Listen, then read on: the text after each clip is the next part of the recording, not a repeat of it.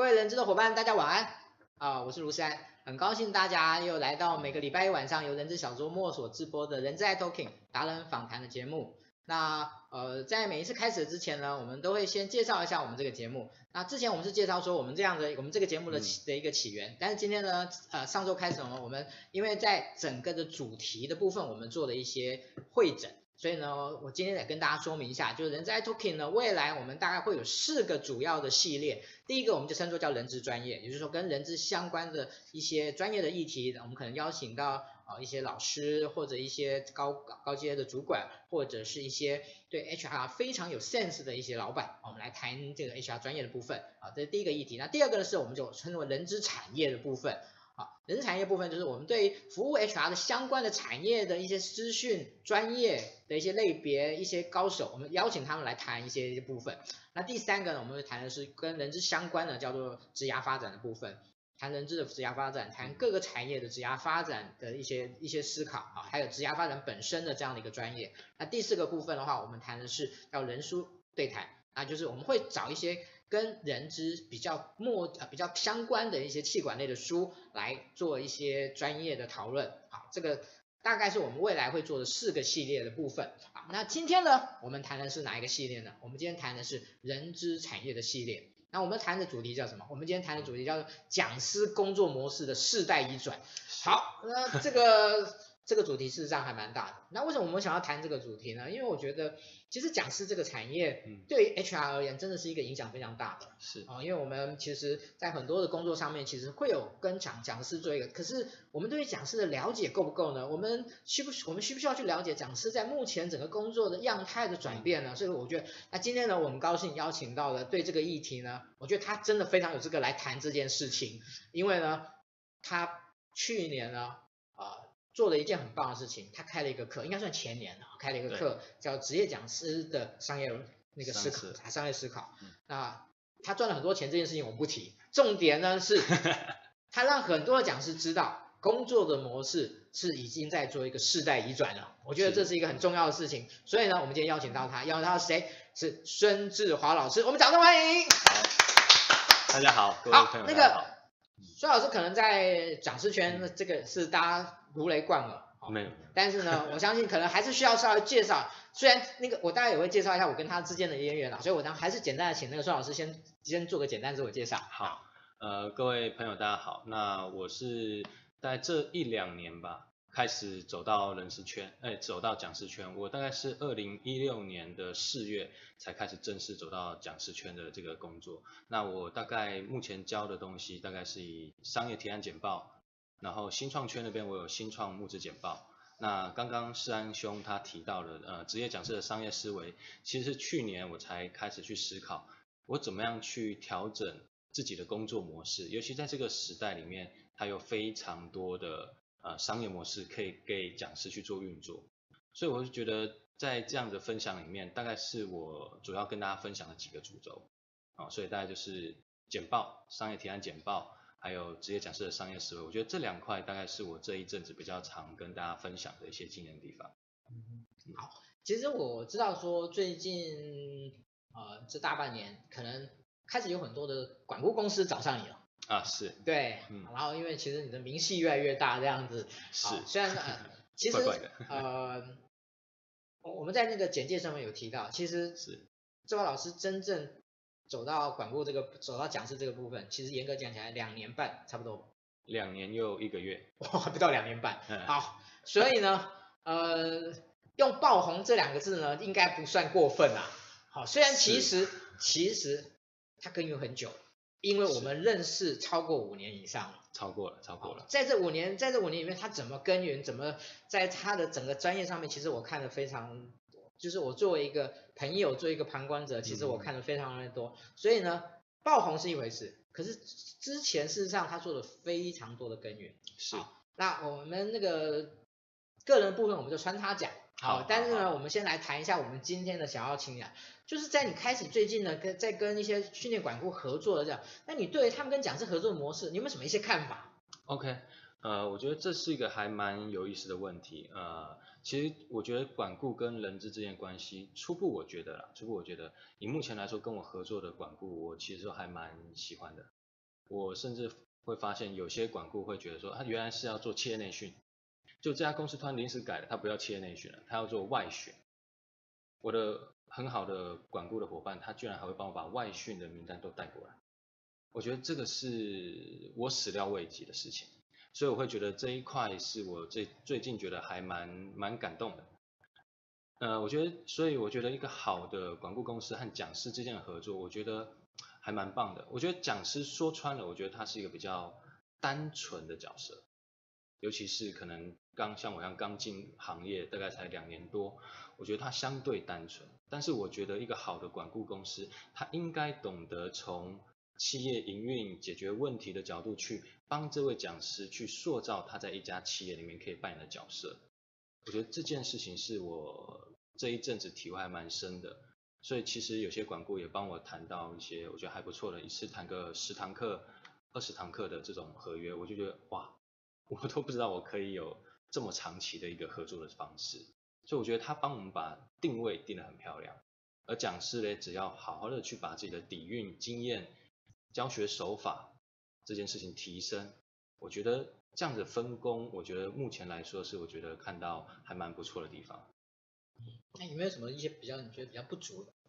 我觉得不足的地方倒也不是，我就觉得多了一些是期许。我觉得在这个时代里面，我们大家都知道社群已经很发达了。三不五时，我们都会看到一些呃素人讲师，他会去做一些开公开班分享。我觉得这件事情是对于一个企业内训讲师来说，他可能也是希望，因为他既然会觉得说，啊，这管顾可以帮我把在企业内训的角色包演的那么好，能不能帮忙一些，让他们在 to C 的地方也有一些能见度？我觉得对管顾来说也是一个还不错的市场，因为毕竟我会觉得。呃，to B 它是一个品牌经营，但 to C 它其实是一个更，它会有一个弹性操作的空间，不管是对管顾还是对人呃讲师来说，都会有一个还蛮不错的调整。OK，好，呃，其实我们先开算开始做个暖场啊，其实我们今天要谈的东西还蛮多的，嗯、所以我。就我有稍微暗示一下，那个志华老师说，那个每个题目可能可能真不能谈的太多这样子。是。好，我们今天真的还谈 谈的东西还蛮多的。好，那接下来呢，我其实想要谈一个蛮有趣的议题。嗯。其实我以前常开玩笑说，一个老师呢，以前叫三高。是。必须要，要么就是学历高，要么就是资历高，要么就是拥有很多不错的、很高级的认证。好，是以前要做三高。啊，细节我就今天不多谈。但是现在不太一样。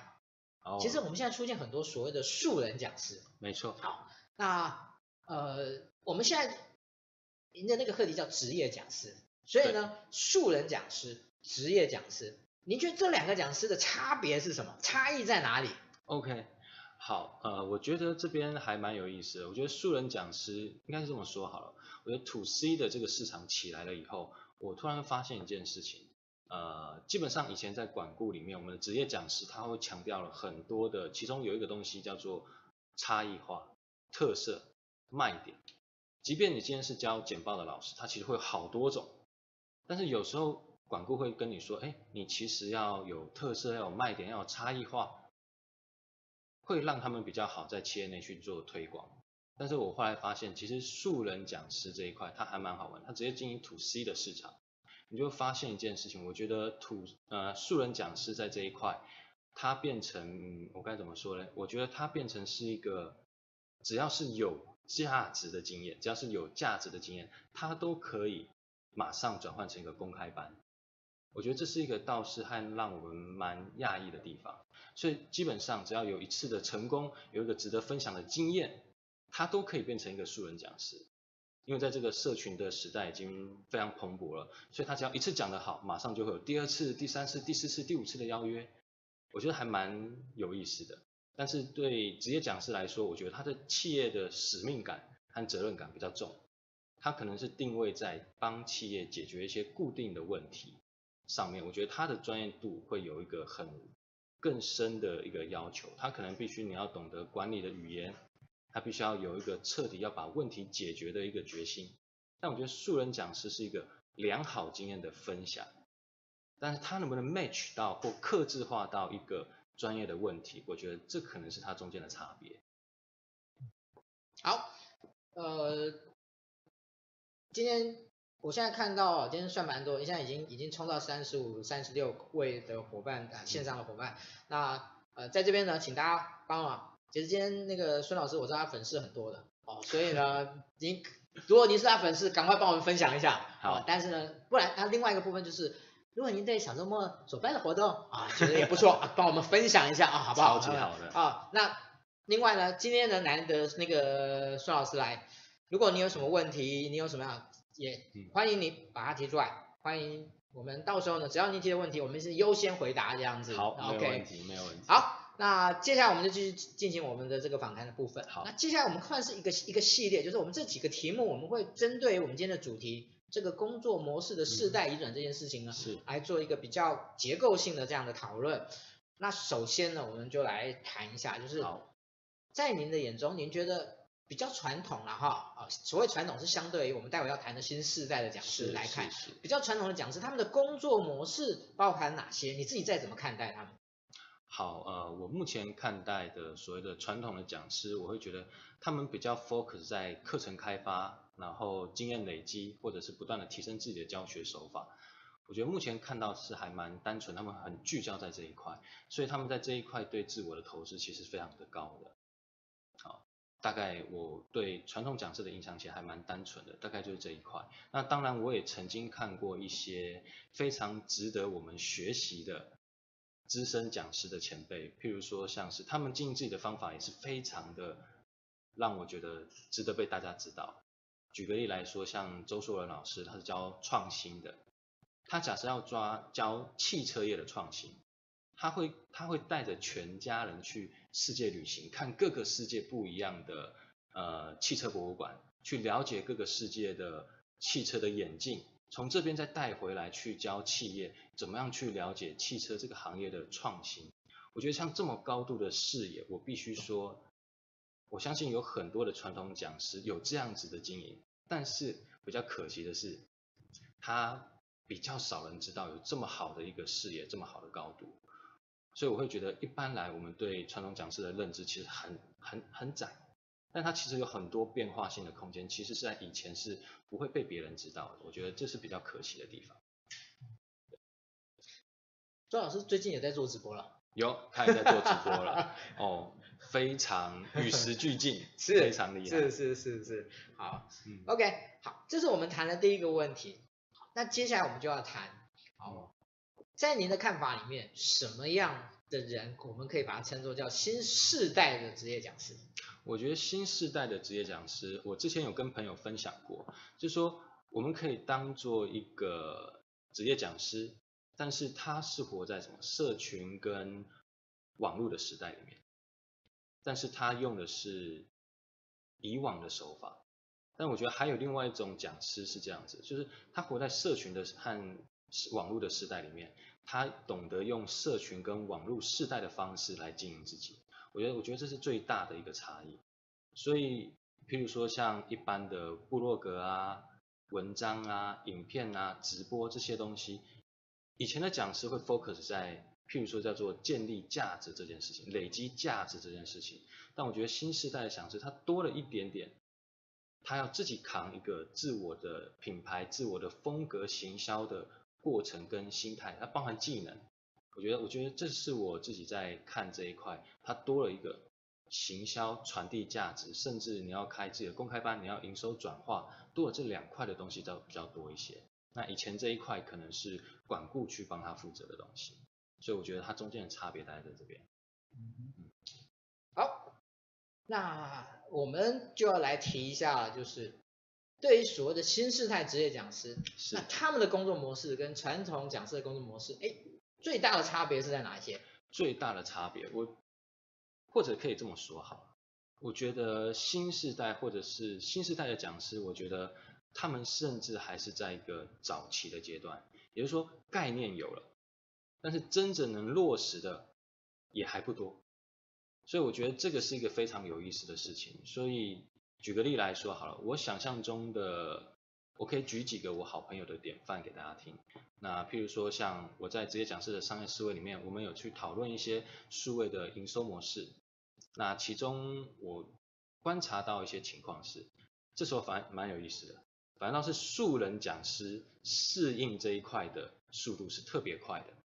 就像我的一个好朋友李博峰，他就在好好的平台上面办了一个知呃小资族的第一门理财课，哇，那个成功我觉得是很可怕的，大概才他真正出道的时间，在讲师圈这样出来，我觉得可能不超过一年，但他的线上课程一次的成功可能就是五六十万的营收落袋。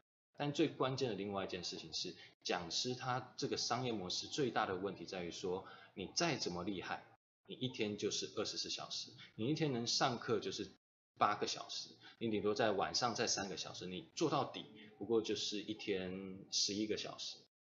但是当你懂得用数位的商业模式在帮你创造营收的时候，你就会发现，当你的课程录完了，你可能在休息的时候，有人订阅你的线上课程。你可能在陪伴家人的时候，可能有人订了你的线上课程；你可能在累积自己专业的时候，有人订了你的线上课程。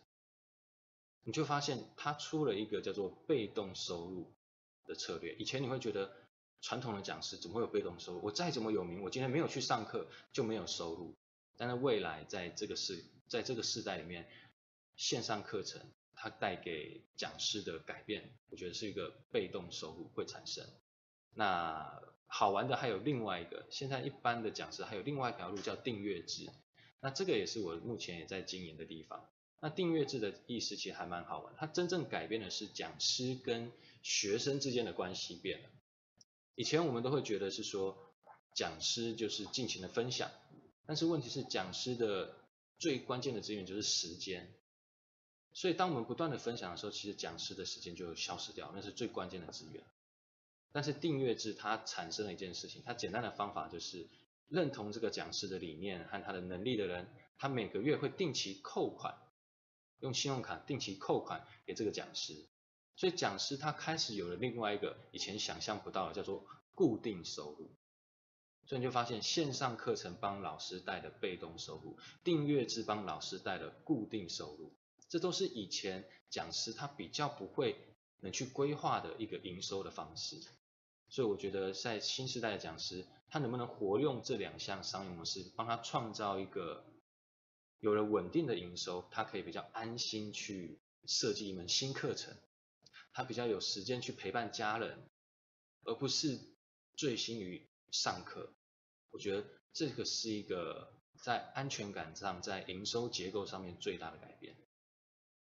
好这个部分我个人的看法是这样的，我也分我我我自己在做这样的一个，虽然我严格讲起来我不算讲师圈的人哈，嗯，但是我想这十年这十十几年来，我自己看着这样讲师圈的一个发展，一直到现在，一直到刚才其实我们提到五五六年前我们认识的时候，然后开始在聊这件聊这件事情，然后一直到你自己，因为我觉得可能我谈的是很 rough 的，可是我觉得你把它。把它谈，你把它后来你的实践，你的整个转化升级，我觉得是非常非常的棒的一件事情。好，那但是我我我自己的看法是，其实呃，嗯、您刚才讲的，不管变变成被动收入还是这样的固定收入的这个部分，因为很多的讲师现在主要是在开发 C 端这件事情。是，有。C 端这件事情其实最麻烦的就是它的营收的不固定性非常大。对。很多老师为什么希望能够达到 B 端？因为 B 端比较固营收会比较是会比较稍微稳定啦，没错，相对来讲，没错。所以其实，在 C 端这件事情上面，要怎么样去创造这个稳定性的收入？所以稳定性收入是波动的减少啊。没错，没错。那这两件事情，就你刚才提到的订阅制，订阅制啊，就是我觉得就可以做某一种程度的，对啊，补呃补强或者互补的动作，就是。呃，像我去上你的课的时候，其实我发现到，其实你的课里面有很重要的核心，就是你怎么去创造收入的稳稳定性。哎，对。好，其实您的课里面有个核心是在讲这件事情。是是。如果没听到这个，这课就白上了。因为我叫商业思维，职业讲师的商业思维，所以他必须要去谈到营收的部分。对。那也是之前的讲师之间他们比较少去沟通的地方，因为毕竟有的人会觉得老师。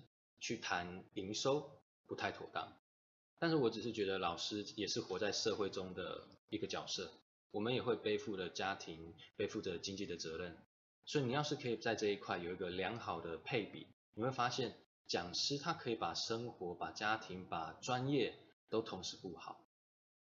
我觉得是一个比过往都还要幸福的时代。我必须老实说，是以前我也我也不觉得传统讲师有什么地方，或者我们要去用传统来去定义它。我倒觉得倒是环境的改变，他们那个时代起来的讲师比较没有一个可以行销自己的地方。现在有脸书、有 Line at 有 Line 这些方式可以去行销他们自己，所以它只是环境的差别。我们这个世代比较幸运。我们起来的时候，大家已经习惯了要去上线上课程，大家已经习惯了要参加线下活动，线下活动就会有人要分享，所以讲师被人家看到或被人家邀请的机会，说穿了比以前还多很多。所以，我倒觉得可能是生活环境之间的差别比较关键。所以，假设我们是活在一个充满更多机会的世代里面，那我们有没有好好的去利用这样的机会？我觉得是还蛮关键的。嗯嗯，好，呃，其实，在我们课前我们就有一点小聊了哈。是。那呃，其实我就提到，其实我们待会要谈的，马上就要谈到的问题，就是说，其实我觉得最近这十年了，这最近这十年来，尤其最近这五年了哈。对。我觉得在讲师的部分，呃，有一个很大的，就是有三个，我称作一个叫做网络化。网络化，一个叫做社群化，是一个叫做自媒体化，是，就是如果一个讲师他没有在这三件事情上面呢，起码有一件事情沾到边，必须要，他就很麻烦，他就没有享受到这个世代给他的红利了，我觉得比较可惜。那我三个都沾到，哇，那不得了了。没错，没错，对，但是不容易，不容易。你可不可以针对这三个部分？因为其实。我是观察人呐、啊，我是我只能讲说这个观察好。当然你说我运我在我在营运小周末这件事情上面有没有做这三件事情？当然都有，对，但是比较不是从个人的角度在做这件事情，是，是，比较是从社群品牌的这个角度在做这件事情。对对，那所以我们今天不谈小周末，我们今天不谈。那回到您个人，就是您对讲师的部分，在这三件事情上面，你可不可以？因为我相信今天这应该是今天的核心啦。啊，我想今天很多人会想要听。你可不可以在这边多琢磨一些？好，呃，我觉得这边可以跟大家分享几个。其实我们在做讲师的自我品牌经营的时候，网络化，我觉得有些策略可以大家去思考。很多人会去做一些新的模式的尝试，举例来说，直播、影片。但是有时候你就会发现，在这个世代之下，直播影片它会瞬间帮你冲一个高亮出来，但是后来，哎，还是没声音的。所以，其实，在网络化的时候，它很关键的是，你要懂得利用不同的网络媒介来去呈现你的价值和传递你的价值。举例来说好了，影片跟直播，它是一瞬间大量的触及，会让大家看到你的出现，会一瞬间。但是，一个人或一个讲师要成为一个合作的对象，他必须要有一个专业的信任，他不会因为一次直播就让大家觉得哇，这个老师好棒。那时候会遇到什么事情？很多人会去搜寻你，所以你就发现，要是你只做直播，你会有声量，但是声音会不会有？我觉得那要尚待考虑，因为别人真的要跟你合作的时候，他说他会 Google 你。所以请问你有没有文章？你要是没有文章，你只或者是你只有文章，那是不是有一些人从来没见过你，也不会去 Google 你？所以我觉得在这个里面最好玩的点是什么？你要做网络化，你的数位媒介。它必须要稍微完整一点，起码要有两种模式吧。文字我觉得一定要有，但另外一个就是直播、影片或者是呃照片，这三项你总要选一个。我觉得这才会创造一个比较好的触及跟比较好的人家事后口碑的验证。我觉得这个，我觉得网络化你必须要有一个比较完整的布局，而不是挑了一个现在最红的我去做了，但是通常它的效果。在商业的运作上，我会检验人的专业的时候，它就消失了。对，这才是第一个，我觉得网络化的地方。世涵哥可不可以提醒我第二个？第二个社群化。社群化，社群化，我觉得是非常有意思的点。呃，但也许有一些年轻的老师会觉得说，啊、也许你是一个某种有累积的朋友了，所以你今天要做社群，你做得起来。那我们又没有太具体的。名气，我怎么搞社群？这边我跟大家分享一下，呃，社群的经营它其实有很多的美感。那早期我还在工研院工作的时候，我其实在那时候就已经大概在六年前，哦，大概有六年前了，我就已经经营了一个我们刚认识的，就是我们那时候认识的。对，我 呃认识我比较久的朋友，他大概会有听过叫 Mr. Sun 的一个社团。我在那时候大概就有两百六十三位，各个领域里面，我是觉得都是算领头羊或意见领袖的朋友在里面。那那时候我只是工研院的工程师，我真的没有任何的头衔。但那时候其实我做了一件事情，第一个叫做写文章，第一个有写文章，我一直有在写。第二个是我在社团里面我分享的东西是什么？大家都知道现在是资讯爆炸的时代。我在那时候是帮大家做什么？我觉得好的文章，我一天我可能看二十篇，但是我只分享三篇到那个社团里面，而且我针对这三篇，我都会做比较完整的个人的看法的解析，让他们可以看到更精准的内容。我甚至还会定期的整理我社团里面我分享的内容，把它整理成一个系列。所以即便就是这样子，我就经营了两百六十三个人的社团。那其实这边还有一个很关键的点。当我有这些文章，当我这群社群的朋友的背书，今天我觉得要成为一个社群，我觉得它还有一个点，我不知道算不算绝对，但我可以给大家一个建议。但对讲师来说应该还蛮容易，但对一般人来说，你要跨一个门槛，就是你要懂得成为一个台上的人。你要是没有办法成为一个台上的人，你比较难拥有一个社群。我觉得这个点是大家可以去思考的，因为在一个聚会里面，在一个社群里面，嗯，真的要让你认识一个人，你会认识谁？台上的，所以试着让自己成为台上的那个人。我觉得你在经营自己的社群，他的注意力是呃帮助是非常的具体，甚至你没有跨了这一步，你要把这个社群经营起来，嗯，也可以。比如说你像一些网红，他有一些 content 的产出，那也 OK。但是假设以讲师来说的话，或者你想要成为讲师的人，你必须要在这一块多一些琢磨。啊，第三个，呃，社群的部分我做一个补充了。好，呃，其实我们刚才在台在在在那个访问之前，我们吃饭的时候就聊到，就是我自己在看管顾这个产业的部分呢，有一个很特殊的类别，在这几年，嗯、应该是这三年了，严格讲起来是这三年，就是出现啊。相对于传统的管顾呢，我把它称作叫做社群式管顾。OK，好，那刚刚其实我们就提到说，哎，哪几个类型的哪几家公司呢，算是属于这个类型？是，而且很好是这四家公司呢，还算是这个这这个社群管社群式管顾呢，又一个不同的类别。没错。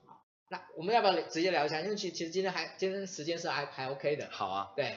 呃，这边的话，我跟大家分享一下。我觉得这也是讲师他可以去了解一个新时代。我们很幸运，刚好有四个典范。我先讲解释一下什么叫社群式管顾。所以社群式管顾就是，它是透过某一种形式，不管是用电子商务的方式还是个人，他先去营造出一群粉丝。没错。让这群粉丝在他未来呢，在开这种公开班，主要是公开班了哈，在开始的时候呢。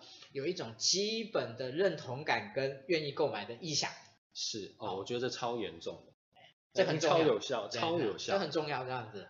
所以早期其实真正这个事情发生的时候，其实在大陆的呃逻辑思维，他们那时候就有一个非常有趣的事情。逻辑思维他有一次他突然要卖书，他的卖法很简单，六本书，但是我不告诉你是哪本书，所以他就有一个懒人包的六本书哦。在逻辑思维的那个销售的情境下，他在一个上午，他卖卖出了八千多套，每一套大概是五百块人民币。他在那一瞬间创造了产值之高的，但是他同时也发现另外一个好玩的点，有很多人马上把他买来的书有没有放在淘宝上去卖，奇货可居，你知道吗？八千套卖完喽，所以我今天变成我在淘宝上卖，我能不能卖更贵一点？因为买不到了。结果在淘宝上卖这个六本套书，基本上根本没人买，根本没有人买。所以社群式的管顾，我觉得它很可怕的一件事情是，它先创造了一群粉丝，对这个管顾他所提出来的任何的讲师、任何的课程，他都有一个绝对性的信任，他甚至买的是一种感受跟认同感，他们会为这个东西付钱。所以我觉得这个影响性其实非常的巨大。那国内的话，我觉得有四家可以跟大家分享，那各有各的优势。那我也是建议大家，假设你在经营自我的品牌的过程中有一些有一些疑虑，我觉得我们可以重新去看这四家，甚至去上这四家老师的课，你都可以体会到完全的不同。因为我我的想法是这样子，呃，讲师的教学手法、课程设计有一百种的美好，你要是一百种美好，你从来不看，你怎么会去了解这个世界的漂亮之处，或者你可以应用之处？所以我这边先跟大家推荐一家开公开班的管顾公司，好吧，算管顾，OK，诚毅文创，好吧，诚毅文创，我觉得这是我非常佩服的一个管顾公司。它的社群力非常之强，而特色在哪里？我觉得很多老师都应该去学习。像我是教简报的，简报我就强调快速精准。你要我上四天简报课，我会觉得怪怪的，我会觉得有点累。我能不能两天上完？我一天教完，第二天实作，好结束了。但是我觉得诚毅文创他们这边创造的一个方式非常有事有意思，他们开的公开班都是非常长期的公开班。他可以开到四周、五周、六周，哦，我觉得这是一个我无法想象的事情。所以回头过来，我们去思考另外一件事情。我今天教简报，教一天，练一天，我们来去思考我跟学员之间的关系会有多好。但是要是今天学员跟我上了六周的课，你觉得他有没有机会更认同我？我们彼此的了解程度会更深。我觉得他已经是完全。改变了一个学生跟讲师之间的关关系。好，这个是诚毅文创。呃，在另外一家，我觉得大家应该也都听过，叫大人学。OK，大人学的 Brian Joe，我觉得他也是非常厉害，在经营呃所谓的社群化的管顾公司。那这边我自己是觉得，我非常欣赏他们在这方面的经营，尤其他们的转变和转化，非常的有。市场性，举个例来说好了，很多人都觉得在上课，譬如说我是教讲师，我是教简报，我会觉得说我今天在企业内训教，我不错，我是职业讲师哦，我有一点能力哦。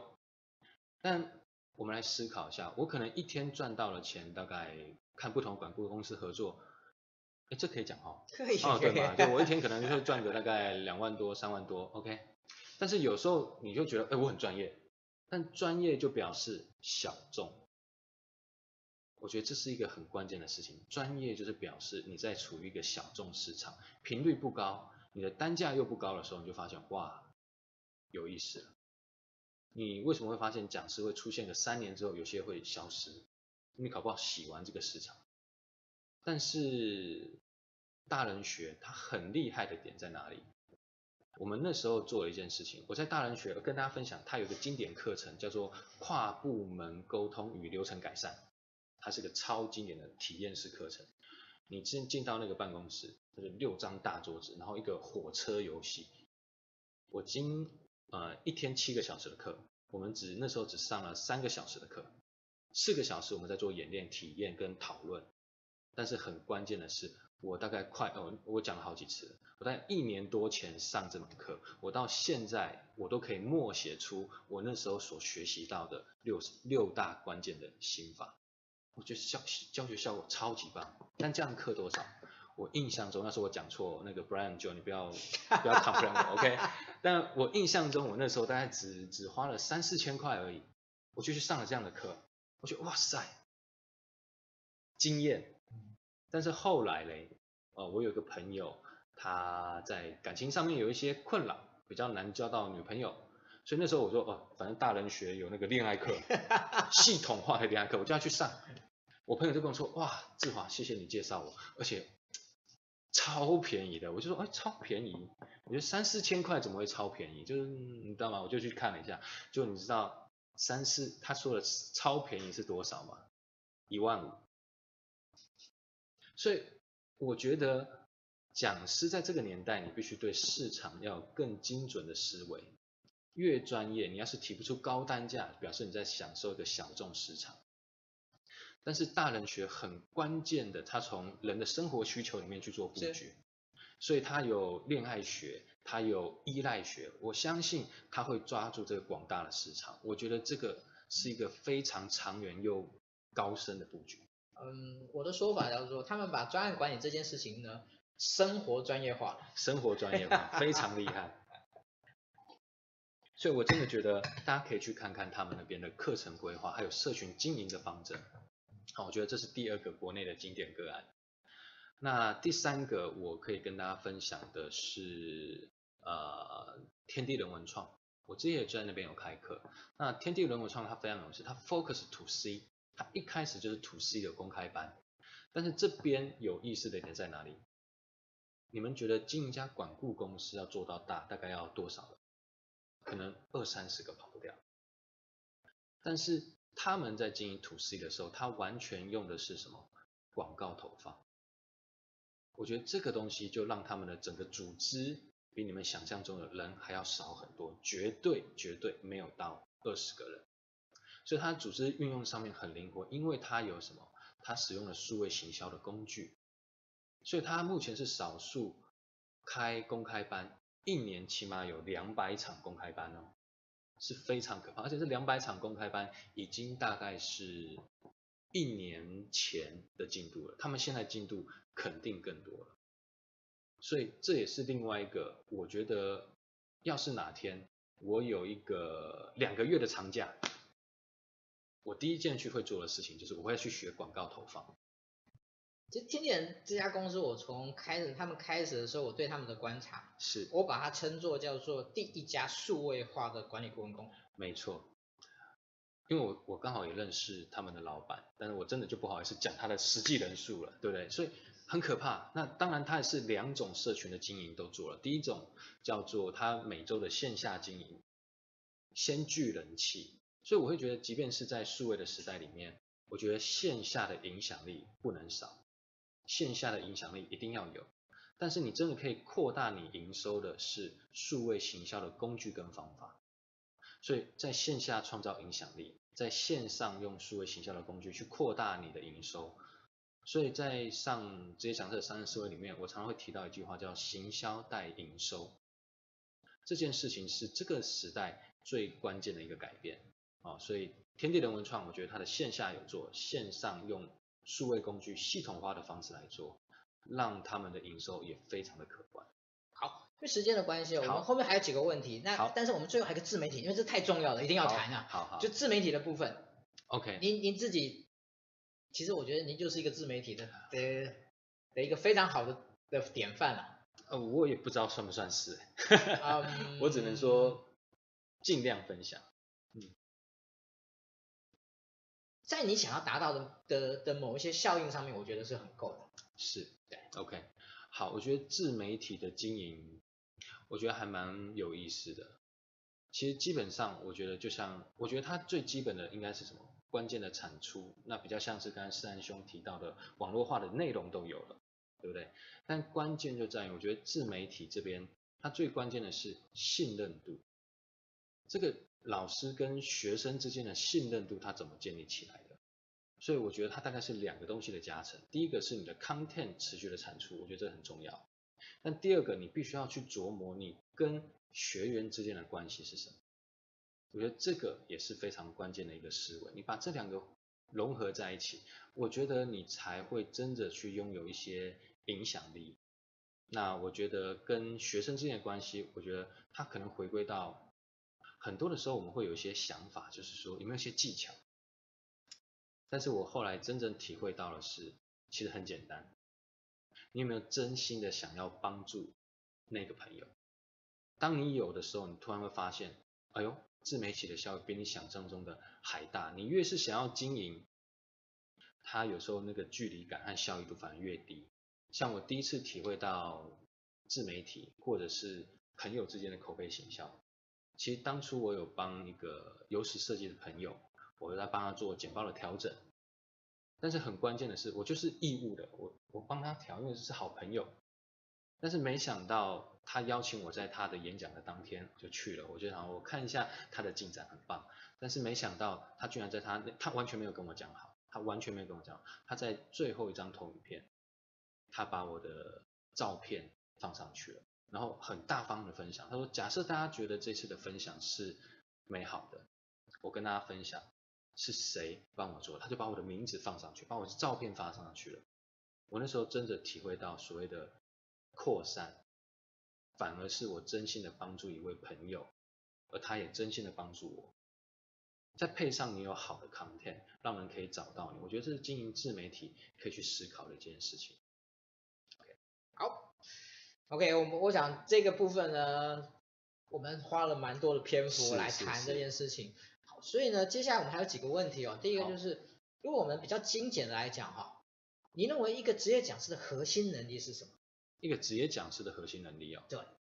呃，我觉得这是一个非常有意思的点。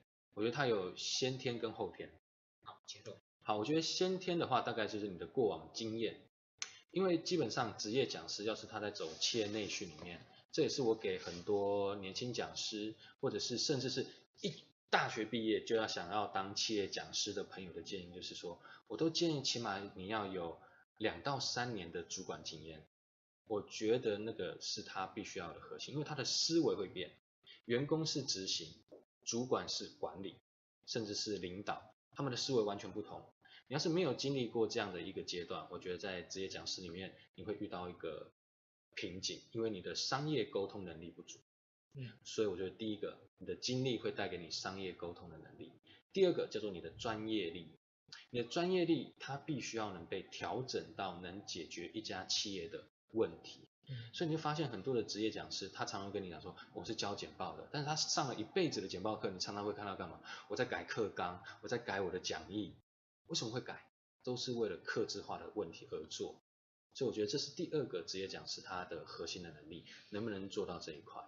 好，所以我会觉得职业讲师在这两块是还蛮关键的点。那假设你要再配合上新的世代，那你还要懂得经营你自己的品牌。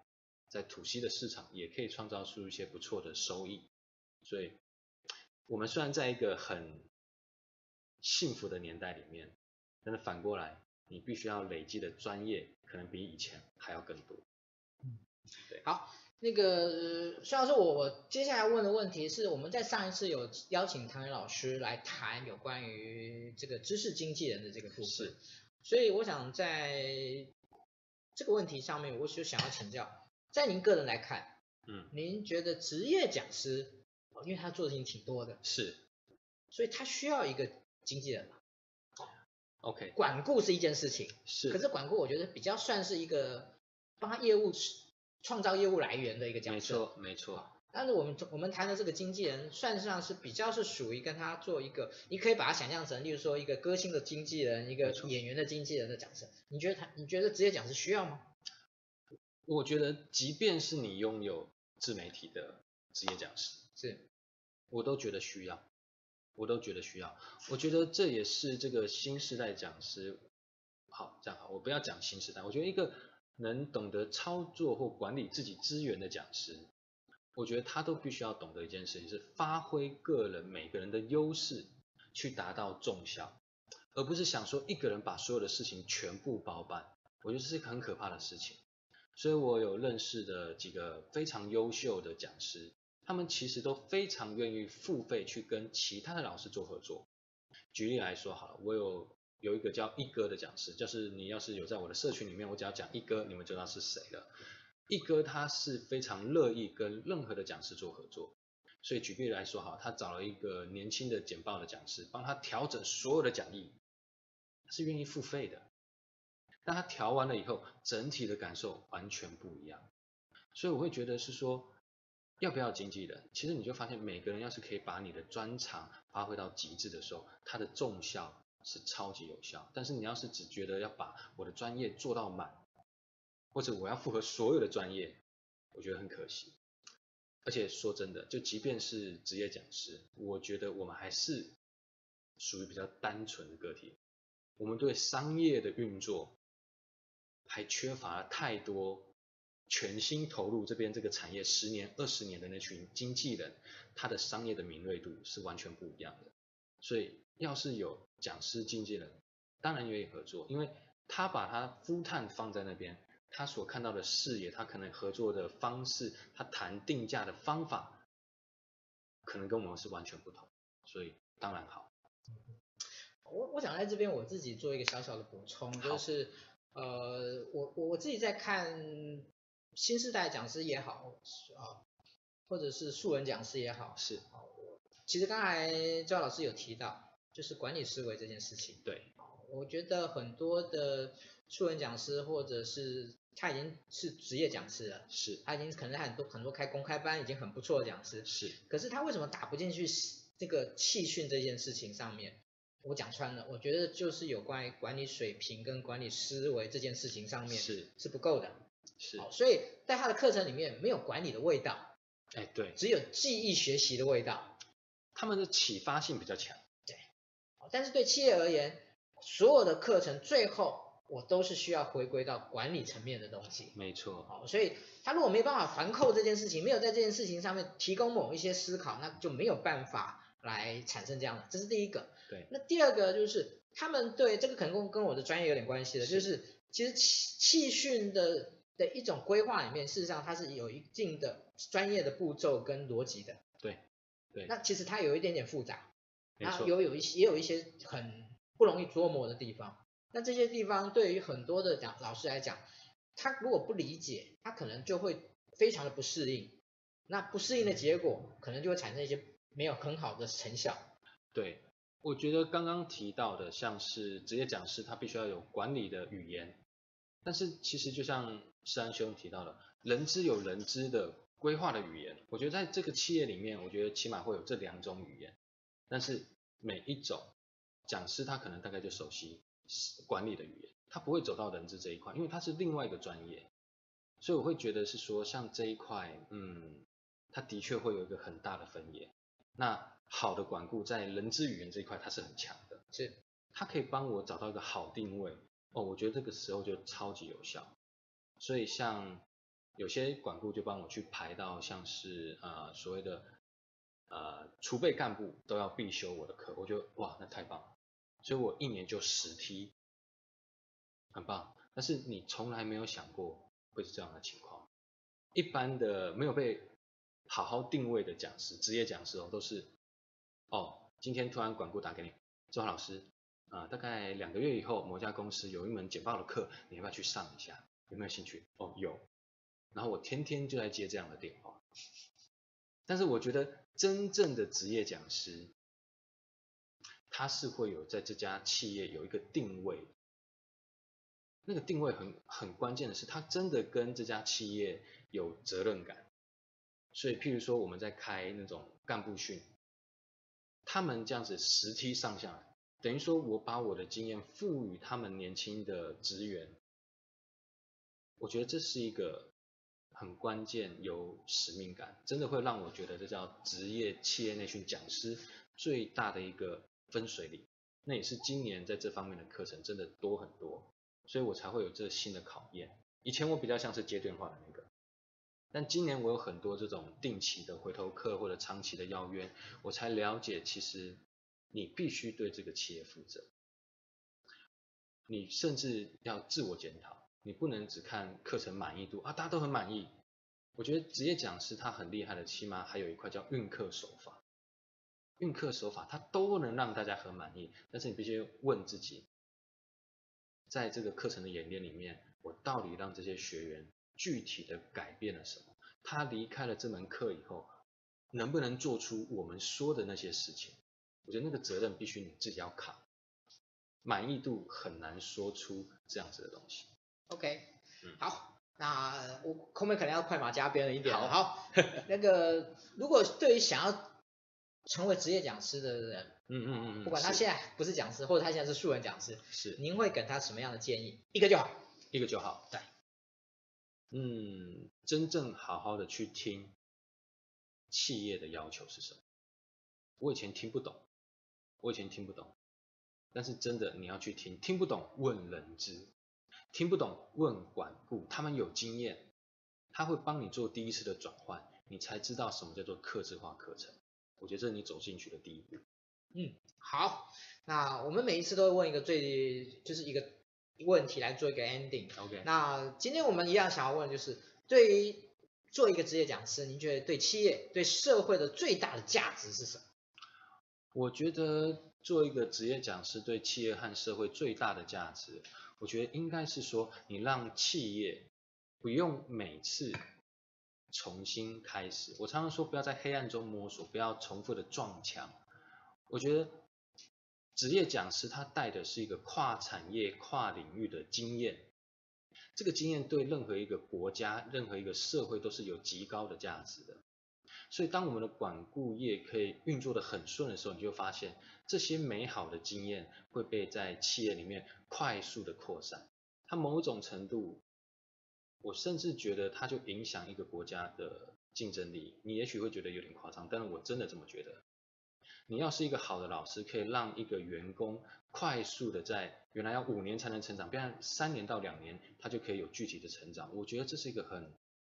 很有社会价值意义的事情，不要让美好的经验，一个一个文化风格，譬如说台湾有台湾的企业风格，台湾的企业风格存下来的经验，它可以被复制，可以被扩散的更快。我觉得这是一个非常有高价值的地方。嗯，这个使命真的是要有了，要有，对，使命就要有。就好像我我每次开玩笑讲说，为什么觉得台湾现在不够不够强？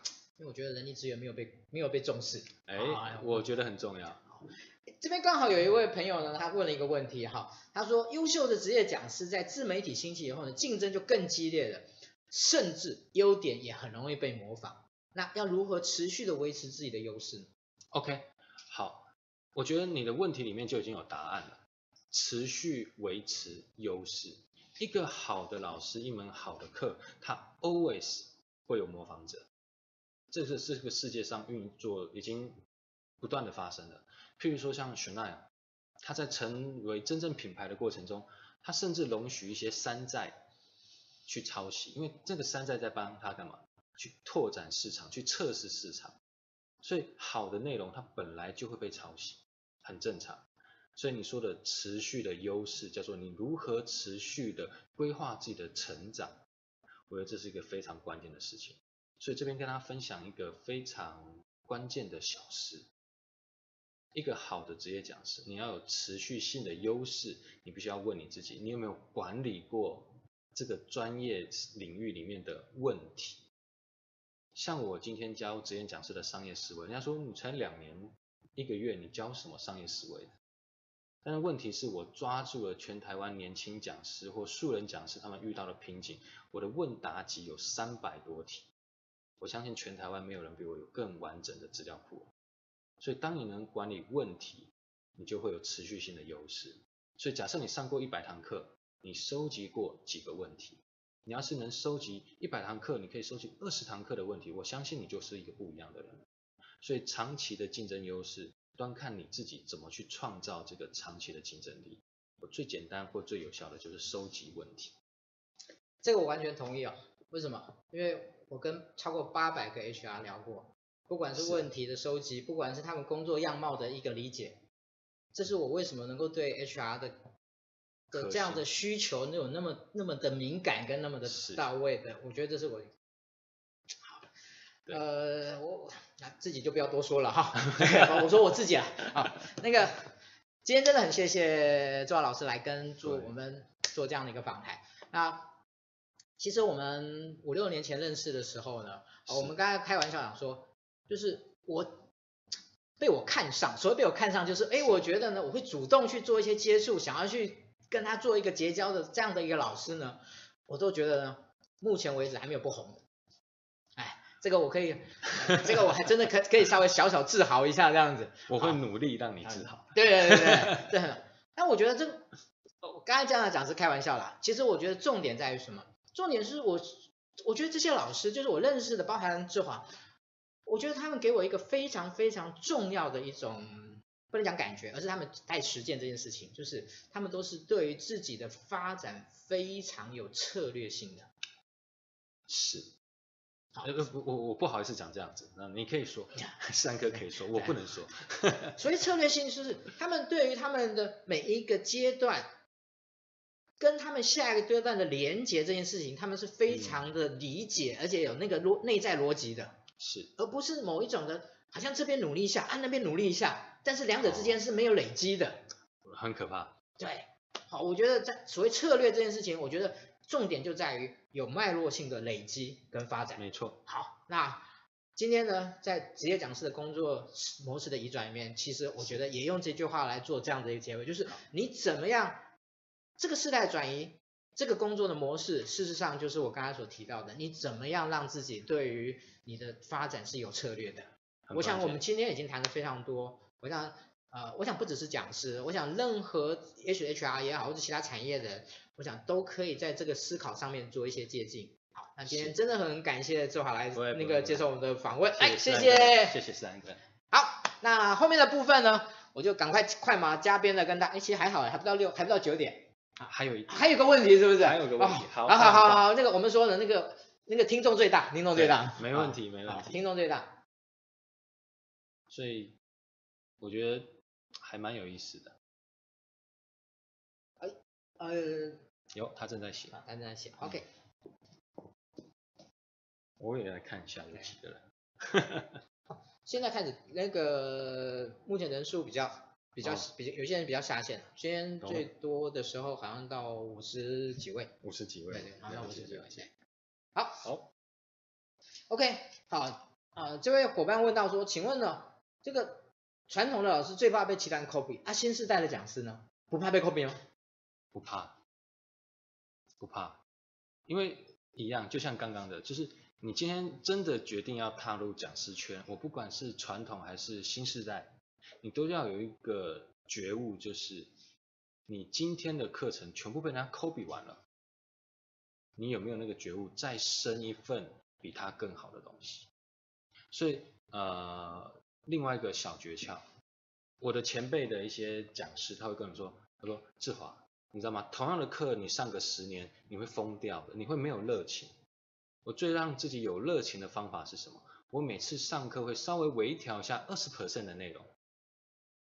我心中那时候觉得，每次二十 percent 真的假的？但是后来在这一阵子，我觉得很关键的事情，你要是有踏实上好每一门课，你第一个要做的事情就是上完之后，你应该要回想你今天上课的地方，哪个地方冷掉了，哪个地方你明明举例了，为什么他做不出来？学生做不出来，只有一个原因，老师教的不够好。你要是有这个使命感，你每次上完课，你就会有很多的调整的角度。所以我现在企业内训上完，他应该真的会有，譬如说我上简报课，我都会有六组六组的学生直接上台，我会点评这六组，在一天之内简报整份做出来六组，这六组他就讲了很多的呃表象的成绩，但是我们要看的是他为什么不能更好，我明明有讲。某一个点，为什么这六组啊突然都没有？你就会发现你有好多地方可以改。我甚至会为每一场课写一个课后报告，不是管顾写哦，管顾他会帮你写哦，我自己都会写一份，它甚至可以变成一篇文章了，而且每一次都是最真实的。像这样子的内容，它真的可以让你在下一次上课的时候，二十 percent、十 percent 一定会有所改变。而这些东西累积久了，当你被全部 copy 掉。那时候你会觉得有一个全新的开始，真的啊，就等于说一个新课程出现，所以被 copy 不是重点，被害最害怕的是他 copy 你一年以后，你还是原来的样子，那你会害怕 copy，否则的话，我觉得被复制只是行销议题，连 AAA 老师都学习的简报书，我跟大家分享，我现在有第二代了，大家要不要来听听看？你会不会觉得你把名单全部都洗回来了？所以重点是你要是有持续的成长，再配上行销的思维，复制，你就用行销的手法把它抓回来就好。你还要感谢他，他帮你测试了很多的市场，搞不好中部没人讲，南部没人讲我的东西，他去试了，然后大家都喜欢，我太棒了，那我再去中南部讲一次，我是不是有自己的市场？好。OK，时间上的关系，我们就请志华老师到这边呢，先告一个段落。好，好谢谢谢谢，谢谢。谢谢好，那接下来的部分呢，就是我跟大家报告一下，呃，在呃我们目前的课程里面，在明天晚上呢，我们有文心私塾的部分。那我们呃。好像就是哎，对不起，我好像有点还没公布这个这个这个课程，我们待会会赶快公布给大家，这样文心私塾的部分。那这个礼拜六呢，我们有一个 OKR 目标管理，不好意思，已经额满了，好，那个 已经在跑，那虽然我知道我有看到，我我有对对，我有我有看我有看到那个跑马灯在跑，但事实上不好意思，上个礼拜就额满了，不是今天才额满而已，好。那不好意思哈，先跟跟大家说明一下，那今这个月的课基本上大概到目前为止已经告一段落，所以我先预告一下下个礼下个月的课，下个月的六月十号呢，我们会呃邀请我们这个直播的指导单位啊新网红直播工作室的莫妮卡老师呢，在六月十号呢开一场这个有关于实作营的课。啊，如果您想要学习怎么样像我们一样做出这么有品质的的直播的话呢，欢迎你来参加这个，那我这两天我们就会把它开出来。好，OK，这个是我们。那我们下个礼拜要谈什么呢？我们下个礼拜呢，进入的是我们有关于人书对谈的这个系列。那是我们跟远流出版社呢合作的第二本书，叫做《情绪升降梯》。那这本书谈的是情绪管理这件事情，在企业的绩效以及企业的人员管理上面呢，一个很重要的，因为它事实上在国外是一个管一个很有名的管顾公司所做所开发的一件事，所开发了这样这样的一个呃一套模式。好，那我们邀请到的是。徐雅慧老师，徐雅慧老师是台湾呃非常在有关于呃就是他本身就是心理学的，然后大家在 DDI 啊、呃，在很多的公司，那目前是那个呃人力资本啊，人力资啊心理资本管理顾问公司的首席顾问。啊，不好意思，这个是我的我 我刚才那个打那个吃螺丝的，好 的首席顾问，我们邀请他来来跟我们谈谈这本书，这是我们下礼拜的一个主题，那真的感谢各位。啊，每个礼拜一的晚上呢，来收听我们人资 i Talking 啊，我们每一次都希望为你带来很多新的刺激与启发。谢谢您，那我们今天的直播就到这边告一段落，谢谢。好，拜拜，拜拜。